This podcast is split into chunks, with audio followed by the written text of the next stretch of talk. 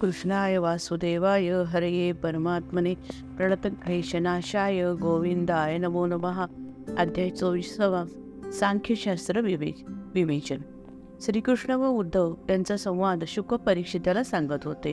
उद्धवाला प्रकृती व पुरुष यातील भेद समजावून सांगितला तर भिक्षुगीतातील द्वंद्वांना सहन करण्यासाठी मनोजर क मनोजय करावयाचा सांगितलेला उपाय उपाय उद्धवाला कळेल या हेतूने कृष्ण म्हणाला उद्धवा मी पूर्वी कपिल नावानं अवतार घेतला होता.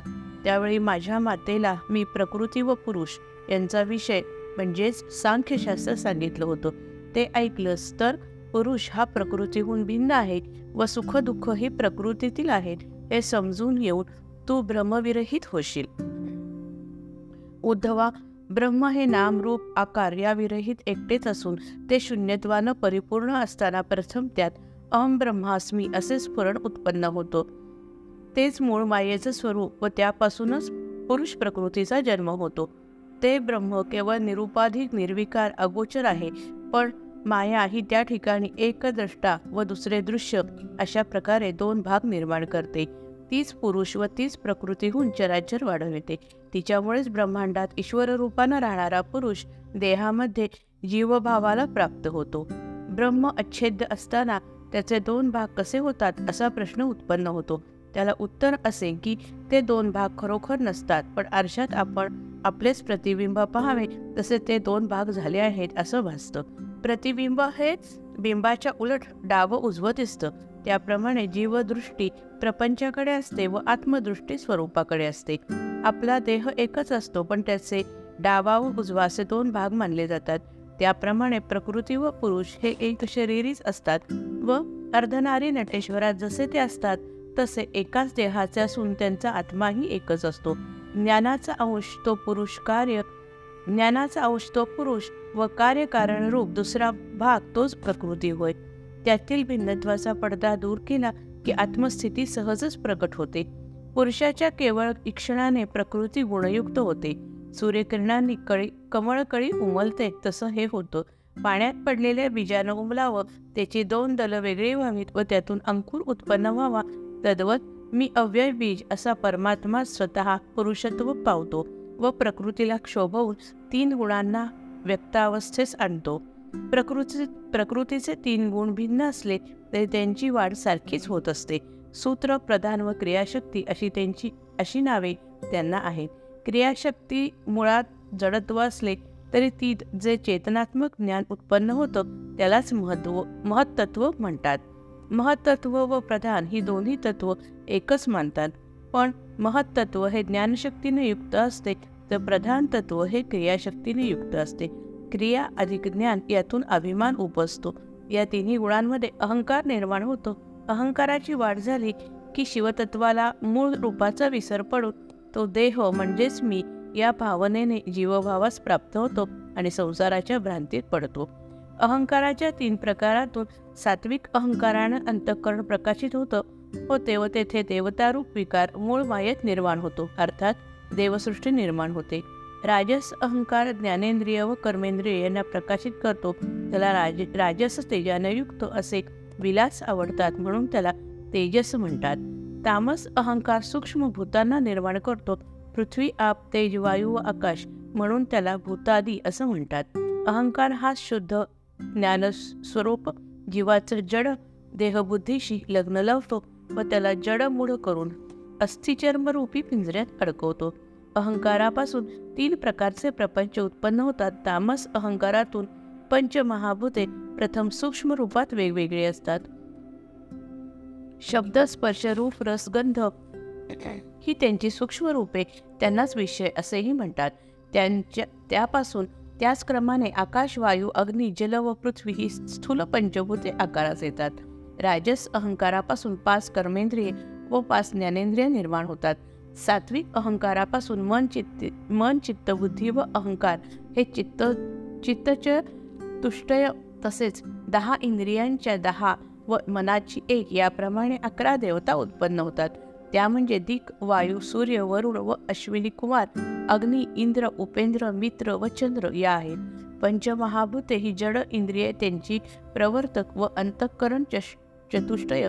हे तीन गुणांच्या क्षोभाचे चालक असून देवता व कर्माच्या प्रकाशक असतात. पंचमहाभूतांचे परस्परांना एका दृष्टीने पाहता वैर आहे. जल पृथ्वी तत्वाला बुडवते तेज जलाचा नाश करते. वायू तेजाला लयास नेतो तर आकाश वायूला लयास नेते. पण मी अंतकरण रूपाने त्यात प्रवेश करतो व सर्व भूतांना एकत्र करून त्यांच्या मर्यादांचे रक्षण करतो. त्यामुळे एकमेकांना ती सहाय्य करतात. त्यामुळेच सप्तवर्ण रूप ब्रह्मा ब्रह्मांड आकारास आलेले आहे व तेच ब्रह्मांड माझे निवासस्थान आहे. मी नारायण रूपाने लीला शरीर लीला शरीर धारण केले असून ते या ब्रह्मांडाच्या कारणजळात शयन करणारे आहे. त्या माझ्या रूपाच्या नावीतून एक दिव्य कमळ निर्माण झालं व चतुर्मुख ब्रह्मा सर्व लोकांची उत्पत्ती उत्पत्ती करणारा असाच त्यातून प्रकट झाला. माझ्या आज्ञेने त्याने ब्रह्मांडात सप्त स्वर्ग व सप्त पाताळ असे चौदा लोक निर्माण केले. त्यावरील लोकपाल निर्माण केले व प्राणीही निर्माण केले. पाताळ लोक मृत्यूलोक व स्वर्गलोक या तिन्ही या तीन लोकांना जगतरूपी विभागांना त्रिभुवन म्हणतात.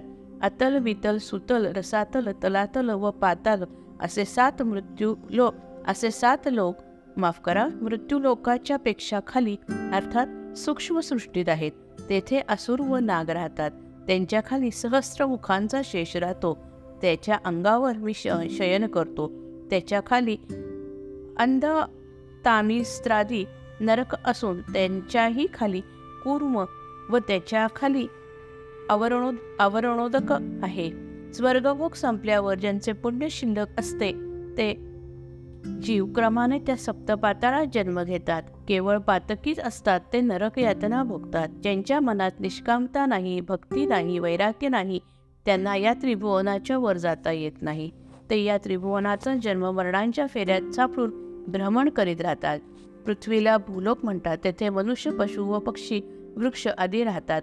भूलोकापासून सूर्याच्या अलीकडे अलीकडेपर्यंत भूर्वलोक आहे तेथे यक्ष राक्षस व गंधर्व यांची वस्ती आहे. भूर्वलोकाच्या वर सूर्यलोक आहे. त्यांच्यावर चंद्रलोक शनिलोक व सप्तर्षी लोक आहे. स्वर्ग हे इंद्रादी देवांचे राहण्याचे स्थान असून ते त्रिभुवनाची सीमा सम तेथे त्रिभुवनाची सीमा संपते. त्रिभुवनाच्या बाहेर एक लक्ष योजने अंतरावर ध्रुवलोक असून तो आढळ आहे. पृथ्वीपासून एक कोटी योजने अंतर अंतरावर महरलोक आहे. तेथे कल्पपर्यंत आयुष्य असलेले सिद्धलोक राहतात. त्यापुढे जनलोक आहे. तेथे जितेंद्रिय व महायोगी सनकादिक मुनी राहतात. त्याच्यावर तपोलोक आहे. तेथे तेजस तेथे तपस्वी वैराज लोक वैराज देव राहतात. त्यापुढे सत्यलोक आहे. त्यात चार वेद धर्म ब्रह्मचर्य तप व स्वतः ब्रह्मदेव राहतो. त्या पलीकडे ब्रह्मदेवाची सृष्टी नाही. यापेक्षा वेगळे असे लोक स्थाने म्हणजे शिवलोक व विष्णुलोक किंवा कैलास आणि वैकुंठ आहेत. हे हर व हरी यांनी आपल्या शक्तीने उत्पन्न केली असून तेच तेथील अधिपती आहेत. ब्रह्मांडातील घडामोडींचा त्या दोन लोकांना संपर्क नसतो.